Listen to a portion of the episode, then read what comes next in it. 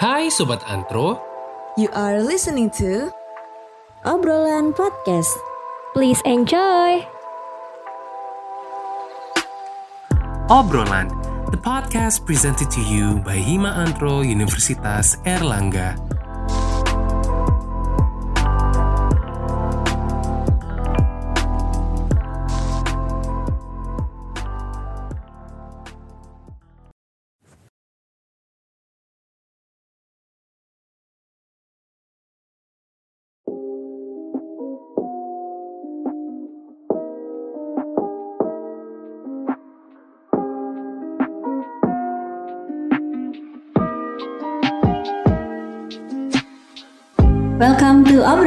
Podcast presented to you by Hima Antropologi Universitas Erlangga. Hai Sobat Antro, balik lagi eh, bersama gue host eh, dari Obrolan, gue Sabrina Putri. Nah, di episode kali ini kita kita bakal kedatangan tamu spesial nih. Nah, nggak cuma satu orang tamu spesialnya, tapi ada dua orang yang akan bergabung di episode kali ini. Jadi bakal ser- bakal seru banget nih episode di kali ini. Nah, nggak perlu mengulur waktu lebih lama lagi. Eh, jadi langsung aja di studio udah ada Faras dan Adit. Halo Faras. Halo. Halo, Sabrina. Adit. Hai. Jadi eh, silahkan perkenalkan diri dulu nih. Kalian nih siapa sih sebenarnya? Halo, nama gue Faras. gue sebagai Kahima Antropologi dari angkatan 2018. Iya, kalau gua namanya Adit, nama panjangnya Azradi Praditya sebagai Wakahima Antro. Asik. Halo kalian berdua. Apa kabar nih? Kayaknya kita udah break lama banget, udah nggak ketemu lama banget ya. Wah, Apa kabar? baik banget sehat sehat. Alhamdulillah. Tapi agak bosen juga ya di rumah terus. Iya betul. Bosen banget nggak sih kita setengah tahun lebih nggak sih? Hampir mau satu tahun nih kita. Parah parah, dikit lagi setahun. Ini baru ketemu lagi kan kita nih. Jumpa jumpa kangen banget ya sih. Uh, tukut tukut. Meskipun- Bentar bentar bentar. Gimana, bentar mas, mau nanya. Ini digundang podcast Do You See What I See kan? Kita mau cerita-cerita horor kan di sini. Waduh, boleh boleh boleh. Bukan. Kalau punya pengalaman pribadi soal horor tapi boleh, tapi nggak episode ini ya Pak ya. Oke. ribet nanti. Mm-mm. Nah, em, ini kita udah bosen banget kan nih di rumah nih, ya nggak? Banget. Banget banget banget. Kalian rutinitasnya apaan aja sih selain cuman kuliah, nugas, kuliah, nugas, observasi dan lain-lain? Siapa Boleh nih? tahu nggak? Boleh tahu nggak? aja. Oke. Iya, silakan, Kalau gua sama ini di rumah, kalau nggak kuliah nggak nugas, pertama jelas makan, tidur, main game, udah pasti. Seru ya. Eh, teleponan sama temen juga kan, Hmm. gitu. Jadi ya lumayan lah mengobati gitu. An- Ya kalau gue sih ya sama hampir sama sih seharian itu sama. Cuman gue sempat ngikutin tren yang sepedaan itu loh. Oh iya iya iya. iya. Itu seru, banget tuh. Seru sih, seru Soalnya sih. lagi hype banget kan. Eh, Teman-teman juga lagi pada seneng olahraga. Itu lumayan juga sih buat eh, biar apa? Stamina terjaga gitu kan. Iya berolahraga ya di Yoi. pandemi. Ini lu apa? sehat lah, harus Apa? tetap Merek sepeda lu dong, merek sepeda lu. Oh. Aduh. Betut bukan betut bukan tuh. Itu kayaknya harus itu deh dit kalau lo dit Brom brom itu. Bremtut sensor nggak boleh merek ya Ya, aneh. tapi kayaknya ngelihat Adit bukannya waktu dari Surabaya juga udah bersepeda gitu ya Dit ya? Iya, gue juga sempet eh, sepedahan juga di Surabaya. Cuman ya sepeda gue tinggal di sono. Nah di sini kan itu udah nggak jadi sepeda sih kata gue sih udah. Kalau Faras apa nih hobinya selain makan tidur doang? Lo Nah. sebagai kahima gitu kan tanggung jawabnya berat apalagi di masa kayak gini gitu kan. Kayak apa sih yang lo lakukan untuk hima atau untuk lu sendiri deh Kalau kalau kita lihatnya secara mungkin kayak tadi ya Adit menjaga kesehatan gitu sama pandemi sih, gue sih main futsal ya karena main futsal tuh udah misalnya olah, olah- olahraga yang paling gue tekunin lah dari dulu. kebiasaan anak Depok sih banyak ya Nah, Kayaknya nggak Depok doang sih. ya, ya doang dong Ya soalnya semuanya. temen gue pada Iya. suka futsal Main futsal. Kalau bulu dibanding- tangkis gitu. Kalau gue dibanding lari pagi gitu, maksudnya pagi bangun harus lari pagi, gue mending main futsal Capek, gitu. capek Jadi capeknya sekalian Hmm betul kayak betul. gitu. Iya. Seru Soalnya kan gimana ya, futsal murah juga gitu. Kalau sepeda, ongkosnya kan belum tentu bos. Betul betul betul. Iya. Seru banget ya emang ya. Cuman ya mau seru-seru juga kalian ngerasa nggak sih kayak kalau dulu waktu kita di Surabaya istilahnya homesick. Kalau Ya. kita di sini ada istilah kosik nggak kalau menurut kalian? Waduh. Kalau gue sih ada banget ya. Ada banget. Enggak, gue tuh lebih kangen ke suasana Surabaya sih. Soalnya kalau di rumah ya ya gitu pergaulannya udah juga beda sama di sana.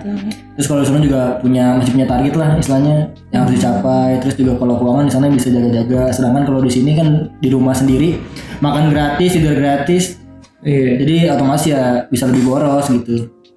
Tapi enaknya kita nggak mikir nanti malam makan apa dong. Iya enak sih.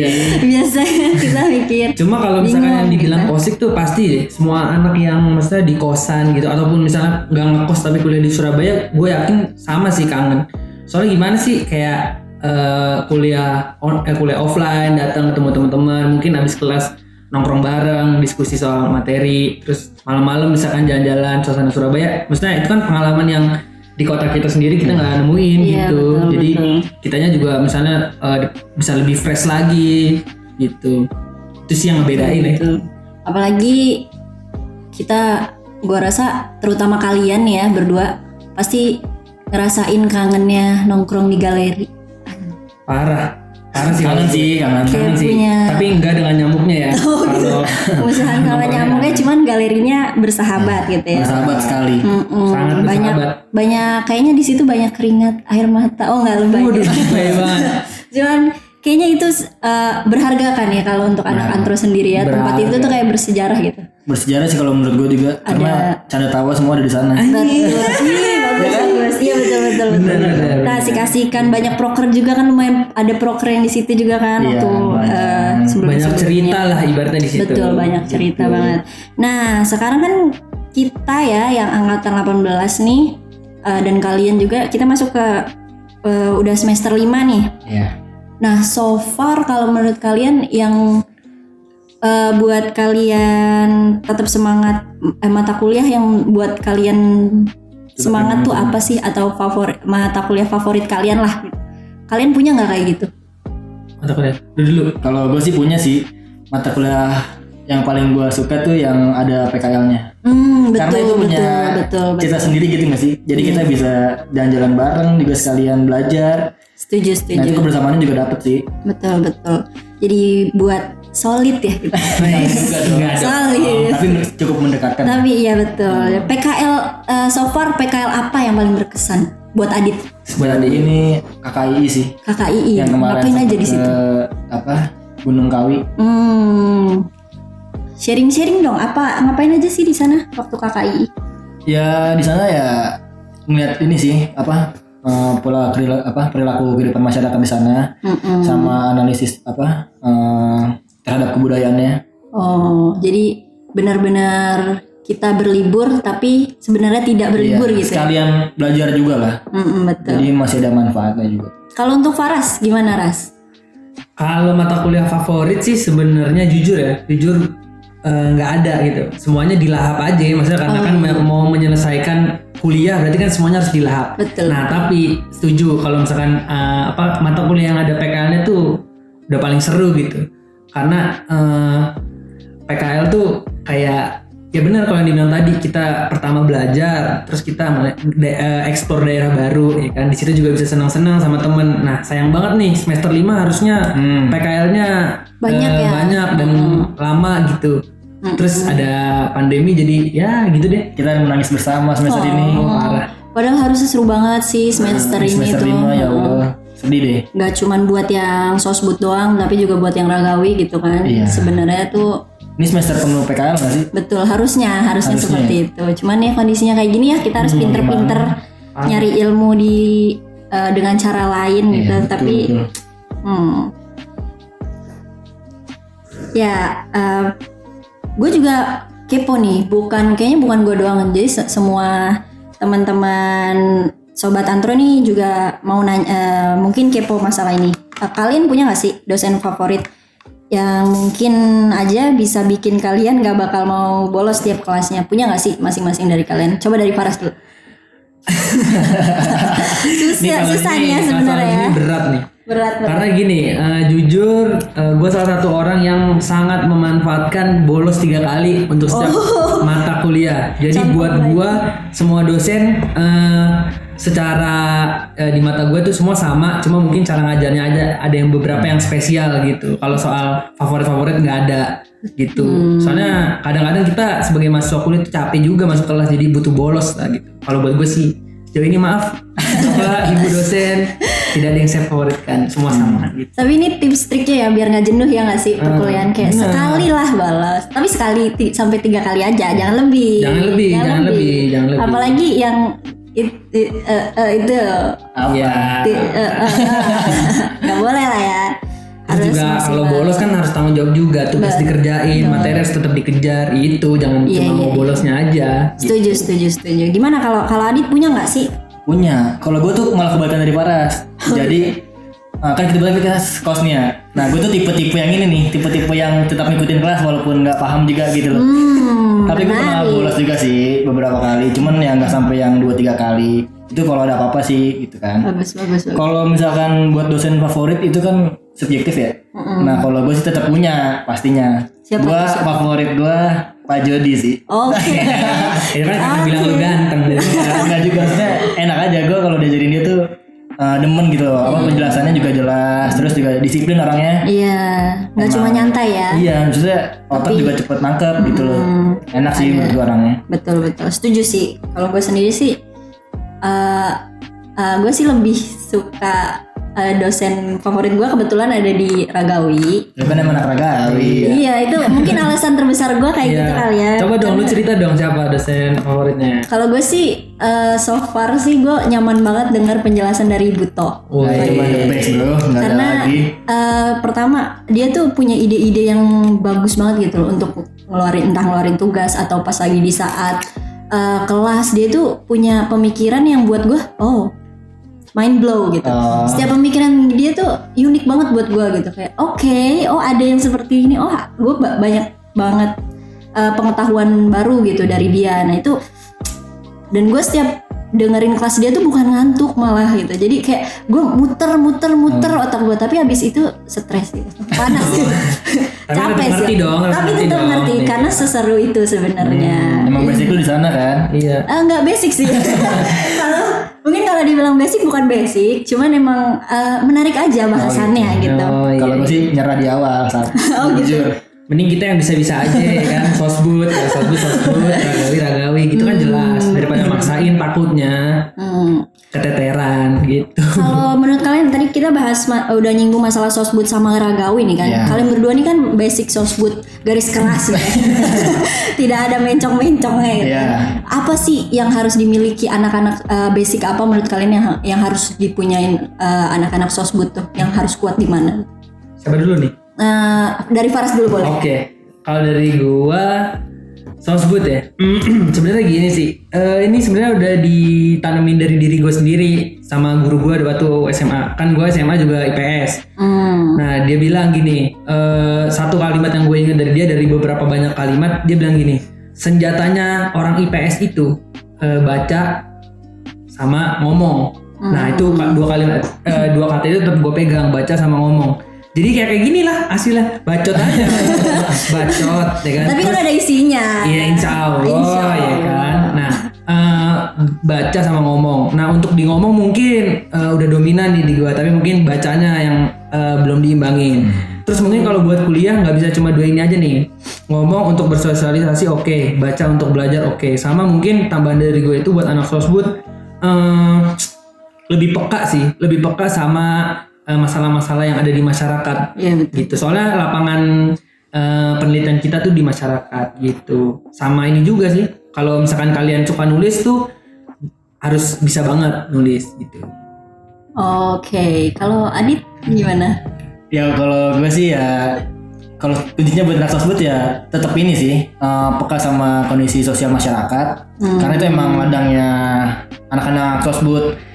Jadi kalau misalkan kalian udah buta sama kondisi masyarakat ya gimana? Iya betul. Belum apa? Setidaknya ya kuasain lah dikit-dikit gitu, tahu cari tahu. Itu sih Sab. Oke, iya setuju banget sih kayak gitu. Dan gua nemunya sih di situ nggak cuman buat anak sosbud aja ya untuk peka. Karena kita kan antro eh, basic kita adalah antropolog gitu ya. Kita pengen menjadi antropolog yang baik. Jadi kita usahakan untuk entah sosbud, entah ragawi harus tetap mm, responnya eh, peka lah sama Iya, lingkungannya benar, gitu kan. Entah eh, isu sosial atau bahkan isu yang nyangkut di ragawi-ragawi gitu. Jadi eh, sebenarnya sih seru banget sih. luas luas Luas banget ya. gitu Jadi permasalahan semua permasalahan kita bisa ya kalau kita kita mau peka gitu ya. Jadi kita bisa ba- eh, Sama-sama belajar lah intinya lah. betul betul betul. Nah, sel- eh, selanjutnya ba- eh, balik lagi nih karena kalian sebagai petinggi-petinggi hima ya di sini ya. Karena ada ada Kahima dan Wakahima di sini gua merasa terhormat loh gue duduk di sini. kita terhormat diundang nih kita terhormat dikasih makannya stick bro Oh gitu, stick balado maksudnya. Tapi sebenarnya kita di sini ada satu tamu lagi ya dari Kadif sebelah, tapi dia nggak mau ngomong, nggak dibayar soalnya katanya. Sombong. Cuman mata duitan anaknya nggak apa-apa. Tapi Kadif ini mau promosiin ininya mungkin nanti aja lah oh, nanti aja. Gak Oke. usah lah, gak usah ngomong lah dia. lagi spesial kita Oh, iya, iya, betul, betul. Mungkin next next eh, next episode ya. Ya boleh boleh. Kadif ya. Ada batuknya. Jadi eh, nah gini balik lagi ke pet- eh, masalah petinggi hima tadi nih kan selama pandemi gini kan yang mewajibkan kita untuk stay di rumah aja nih. Ya. Kalian merasa kesusahan gak sih menjalankan tugasnya tadi sebagai eh, ketua dan wakahima kan bareng tuh nih sama kuliah serba daring yang kita jalani sehari-hari kayak misalkan eh, kalau misalkan di offline kita bisa bela- apa ker- kerkol eh, kerkel aja ketemu jadi lebih gampang. Begitu juga rapat gitu kan. Jadi nggak ada miskom nggak ada apa. Menurut kalian gimana sih cara mengatasi itu gitu? hmm, Miskom miskom. siapa nih Dit? Coba. Lu ngomong aja oke Mm-mm, Faras. Eh, gini sih sebenarnya dari gue sendiri jujur ya eh, emang online ini memberikan perbedaan yang besar banget buat gue pribadi. Soalnya eh, pertama gitu eh, nanti mungkin Adit kan ada juga gitu sendiri. Cuma kalau buat gue sebagai ketua dan wakil ketua tentunya kita harus mengontrol pertama. Mengontrol eh, tim kita gitu.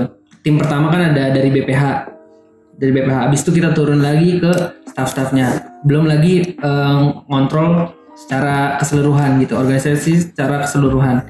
Nah di situ sih yang eh, poinnya sih menurut gua jadi kayak eh, apa ya karena lagi offline eh lagi online ini maksudnya kita tuh komunikasinya tuh jarak jauh Hmm.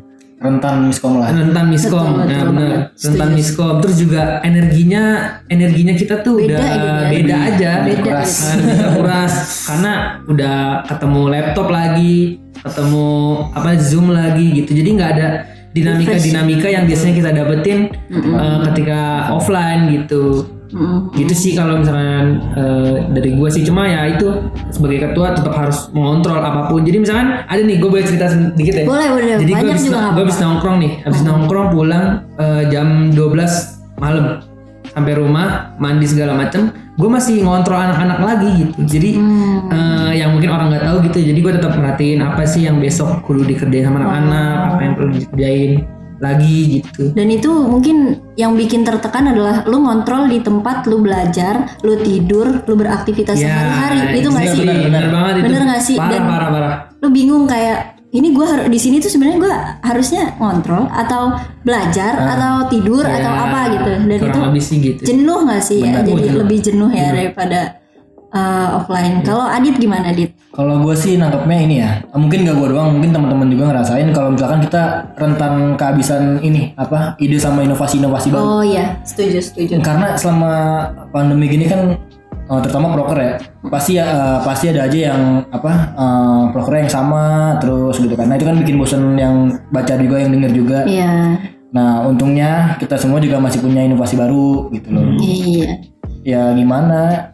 eh, walaupun kondisi tetap gini ya, otak harus tetap jalan, harus tetap kreatif. harus beradaptasi Betul betul betul. Iya dan gitu. Berarti otak kita harus benar-benar uh, terkuras lagi, muter lagi, Iya. Ya, harus cari tetap. solusi tetap tetap pada uh, di kondisi yang benar-benar kita nggak bisa refreshing, ketemu teman-teman gitu nggak sih? Wah, ini untungnya kita bisa, bisa ketemu ya. Hmm, beruntung ini sekali. untuk kita take podcast ini kita masing-masing di swab dua kali Ah, saking ketatnya ya. saking kita Swipe up ya.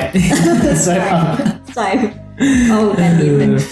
Nah selanjutnya, hmm, Apalagi? eh, Nah, masalah kepemimpinan tadi, eh, kita kan udah hampir mau habis ya masa kepemimpinan kalian ya, baik dari tim BPH, di tim apa, maksudnya divisi-divisi dan staff-staff lainnya nih. nah, eh, kalian punya eh, mimpi nggak sih? Atau kalian punya semacam Cita-cita. Iya cita-cita eh, buat adik-adik yang bakal, maksudnya mahasiswa yang bakal meneruskan kepemimpin- eh, kepemimpinan kalian. Gimana dit? Kalau gue sih ya nggak cuman buat adik-adik sih, buat gue juga buat teman-teman juga eh, doanya sih doanya nih kalau gue berdoa biar kita bisa apa eh, berbicara banyak lah Mhm. di dunia pendidikan gitu kan, apalagi antropologi uner eh, bisa ngeluarin apa ke depannya gitu yang bermanfaat tentunya kan. Ya itu sih gue pengennya kita juga bisa nonjol gitu loh. Oh iya ya betul. Berarti produk-produknya diharapkan lebih Iya, nendang lagi gitu iya, ya, iya, bisa menggemparkan dunia perantropologian Indonesia. Ih, Canggih. Suka banget gue. Silakan. Kalau Paras gimana Kahima nih dari Kahima mimpi terbesar next kepemimpinan kayak gimana? Hmm, gini nih. Eh kalau dari gue sih, gue sih simpel aja sebenarnya orangnya. Eh untuk generasi-generasi selanjutnya nih mahasiswa-mahasiswa aktif ada 19, ada 20 dan mungkin nanti eh, seterus-terusnya kalau dari aku sih mungkin gini aja sih. Ya kita harus tahu lah kita kuliah nggak cuma mungkin ngincer gelar sarjana atau masuk ke kelas tapi juga harus tahu kondisi eh, antropologi eh, khususnya di UNER gitu. Jadi teman-teman nanti yang mengurus organisasi nih eh, yang melanjutkan gitu lah misalnya masuk hima ya bisa inilah maksudnya apa eh, secara proker berinovasi. Apalagi sekarang kita online. Nah nanti offline kalian pasti kan bakal beda lagi pendekatannya betul, untuk betul. proker-proker terus eh, mungkin balik lagi teman-teman ke basic. Gue sih selalu ya bilangin mungkin nanti bakal bilangin juga ke teman-teman untuk selalu balik ke basicnya. Nah menurut gue itu untuk sekarang basicnya antropologi ini yang kurangnya apa nih? Karena organisasi kita baru Berjalan cair lagi, baru berjalan lagi. Basicnya adalah benerin dulu apa namanya sistemnya mungkin kayak gimana, eh, lingkungan organisasinya, lingkungan mahasiswanya gitu. Dan mungkin alhamdulillah sih kalau gua ngelihat mungkin bukan peran dari gue berdua sebagai wakahima wakahima tapi ini dapat eh, perkembangan kayak gini, maksudnya beberapa, beberapa prestasi udah dateng di mungkin di Dekan Cup terus apa namanya kemarin ada juga ya juara di universitas luar salah satu teman. Terus eh, maksudnya ya, prestasi-prestasi itu datang juga berkat kalian jadi kalian jangan jangan sampai eh, nggak nggak apa ya nggak berkontribusi buat antro sendiri juga gitu karena Bener-bener. ada yang bilang kan kalau misalkan orang yang bijak tuh benerinnya diri sendiri dulu jadi gitu sih. Asik. gitu Good, good, good, good advice ya. Terima kasih banget nih. Emang. Gak cocok banget gue ngomong kayak gini Tapi keren kok. Masuk, masuk, masuk, Gila, masuk. gila. Ada ya karismanya ada lah gitu. emang, emang, emang. Nggak apa-apa meskipun mau lengser dikit lagi. ya. Hmm. Eh, nah itu kan tadi tips eh, eh, itu kan pesan-pesan kalian buat next kepemimpinan Hima nih. Iya. Gue pengen taunya eh, tips and trick kalian as mahasiswa. Oke. Ini kan kita kedat- kedatangan keluarga baru ya, yaitu Iya. Maba 2020 Benar. yang ad- akhirnya memasuki pertempuran gitu. Welcome to the jungle. Battle, battle. Iya, kan kita kan memang ber apa? Battle sama diri di- kita sendiri kan Benar, untuk jadi benar. mahasiswa antropologi tuh. Iya. Nah, ada nggak sih tips and triknya gitu buat adik-adik ini? Bukan adik-adik sih, Hmm. mahasiswa baru kita, keluarga baru kita. Silahkan dari Adit mungkin. Kalau gue sih nganggapnya ini ini ya life cycle ya, life cycle. Life cycle. Iya dari pendidikan yang SMA terus ke kuliah itu berarti tandanya harus makin serius gitu kan. Dan di kuliah juga gue sendiri ngalamin perubahan yang tadinya SMA malas-malesan segala macam kayak ogah-ogahan sekolah. Terus masuk kuliah juga alhamdulillah makin tertata hidupnya gitu walaupun nggak bener juga, misalnya banyak yang nggak benernya. Cuman ya semakin gede semakin berubah lah dikit-dikit gitu. Tipsnya sih ya harus seimbang antara apa pendidikan sama kehidupan sehari-hari gitu sih. Mm-mm, Oke, harus seimbang ya teman-teman. Kalau dari Faras gimana? Waduh, kalimat eh, sakti gue diambil lagi. Kalau gue Ya. makan dulu. Nah, ini ada nih. Colongan. Eh, gini, eh, tadi kan Adit udah ngomong soal seimbang gitu, terus soal life cycle. Tapi emang bener sih kalau kalau gue ngeliatnya sebenarnya poin eh, poin penting buat di kuliah sih dua itu ya. Maksudnya adaptasi nomor satu. Iya. Adaptasi nomor satu. Betul, Terutama buat anak-anak yang rantau, ya, jauh dari keluarga, yang segala macam. Yang kedua nih, abis adaptasi, mulailah apa namanya atur waktu gitu. Jadi jangan sampai kayak misalkan eh, tahu nih kuliah jadwalnya hari misalnya Selasa, Rabu, Jumat. Nah, eh, jangan sampai karena kuliah cuma tiga hari, sisa hari lainnya tuh dipakai buat nongkrong, asik-asikan gitu nggak ada waktu istirahat, nggak ada waktu ngerjain tugas, nggak boleh juga. Apalagi kalau ngekos baju belum dicuci misalnya, belum masak. Iya jadi Kayaknya itu semua nih. Aduh. for your info guys emang saya pemalas. Gitu. Jadi eh, ya aku juga masih inilah masih belajar belajar juga soal manajemen waktu gitu. Karena itu penting sih. Dua itulah. Jadi nyambung sama adik sebenarnya. Eh, adaptasi nih adaptasi. Yang kedua itu ya itu manajemen waktu. Iya.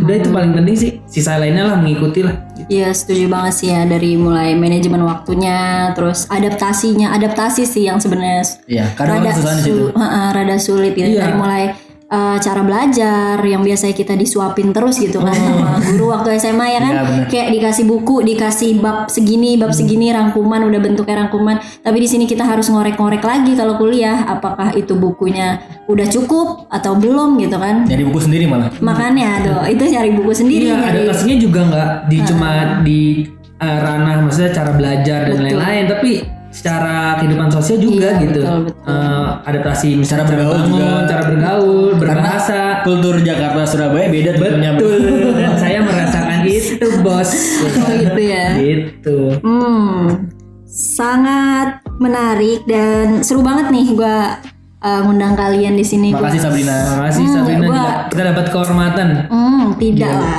sebaliknya lah. Jadi, uh, nah terus gini nih, sebelum kita sampai ke penghujung podcast, ini katanya, bukan katanya sih. Uh, gue kemarin sempet lihat ada satu proker baru nih. Ini tendangan banget ini, kayaknya keren banget prokernya nih. Apa tuh? Yang itu Majalah. majalah-majalah itu keren banget. Itu Hmm. kalian boleh cerita atau promosi dikit lah, silahkan lah di sini. Iya buat teman-teman nih eh, majalah ini jadi gini teman-teman harus tahu majalah ini timnya beda tapi masih eh, di bawah Hima gitu. Maksudnya masih ada ada jalurnya dari Hima gitu. Eh, mungkin teman-teman bisa terus follow up kemarin edisi 1 udah keluar nanti edisi 2 ini mau keluar dengan tema wajah baru etnografi. Oh, Ya, jadi temanya yang selanjutnya nih wajah baru etnografi. Nanti teman-teman juga eh, bisa ini apa namanya bisa Berkontribusi. menyumbang, bisa berkontribusi Iya. untuk karya-karya yang terpilih di dalam eh, majalahnya. Mau tahu caranya kalian tetap pantengin terus Instagram dari Antropologi Uner dan Survivor Magazine. Benar, wajib di follow akun Harus, IG Antropologi Uner sama Survivor Magazine. Nah, itu dia. karena itu isi informasinya sangat menarik, sangat antropologi banget dan uh, berguna banget lah untuk pengetahuan umum Ya, kalian. tapi proker-proker lain juga ditunggu juga kan masih Oh ada iya, tentu dari dong. eh, divisi lain juga. Jadi podcast ini juga broker nih. Proker. Jadi kalau bisa podcast ini didengerin, di share, kalau bisa sampai 100 ribu lah. ya kan itu 6 juta. Biar sponsor masuk kita. Ini. Spotify Premium ya? Nggak tahu deh tuh ya. hanya eksklusif di Spotify dong. Yo, ya Iya. terima kasih banget nih untuk Farah sama Adit atas kesempatan Terima kasih, waktunya. Terima kasih juga Sabrina. Iya, sama-sama dan gua hara- harap kalian eh, nggak bosen juga nanganin anak-anaknya gitu ya, ngurusin kita gitu ya. Mm-mm, semoga juga podcast ini bermanfaat. Eh, ba- eh, nah, eh, silakan kalian say goodbye dulu. Oke, ya udah eh, gua Faras, gua pamit sampai jumpa nanti di kampus lagi. Dadah. Ya, eh, gue Adit eh, juga undur pamit apa pamit sebelumnya. ya, gue pengen pamit undur diri nih. Eh, karena ya waktunya juga udah terbatas. Sampai ketemu di eh, kampus juga. Dadah. Ya, gue dari Sabrina Putri eh, sebagai host kali ini juga ikut mundur di, eh, undur diri. Sampai jumpa di podcast podcast selanjutnya. Goodbye. Dadah.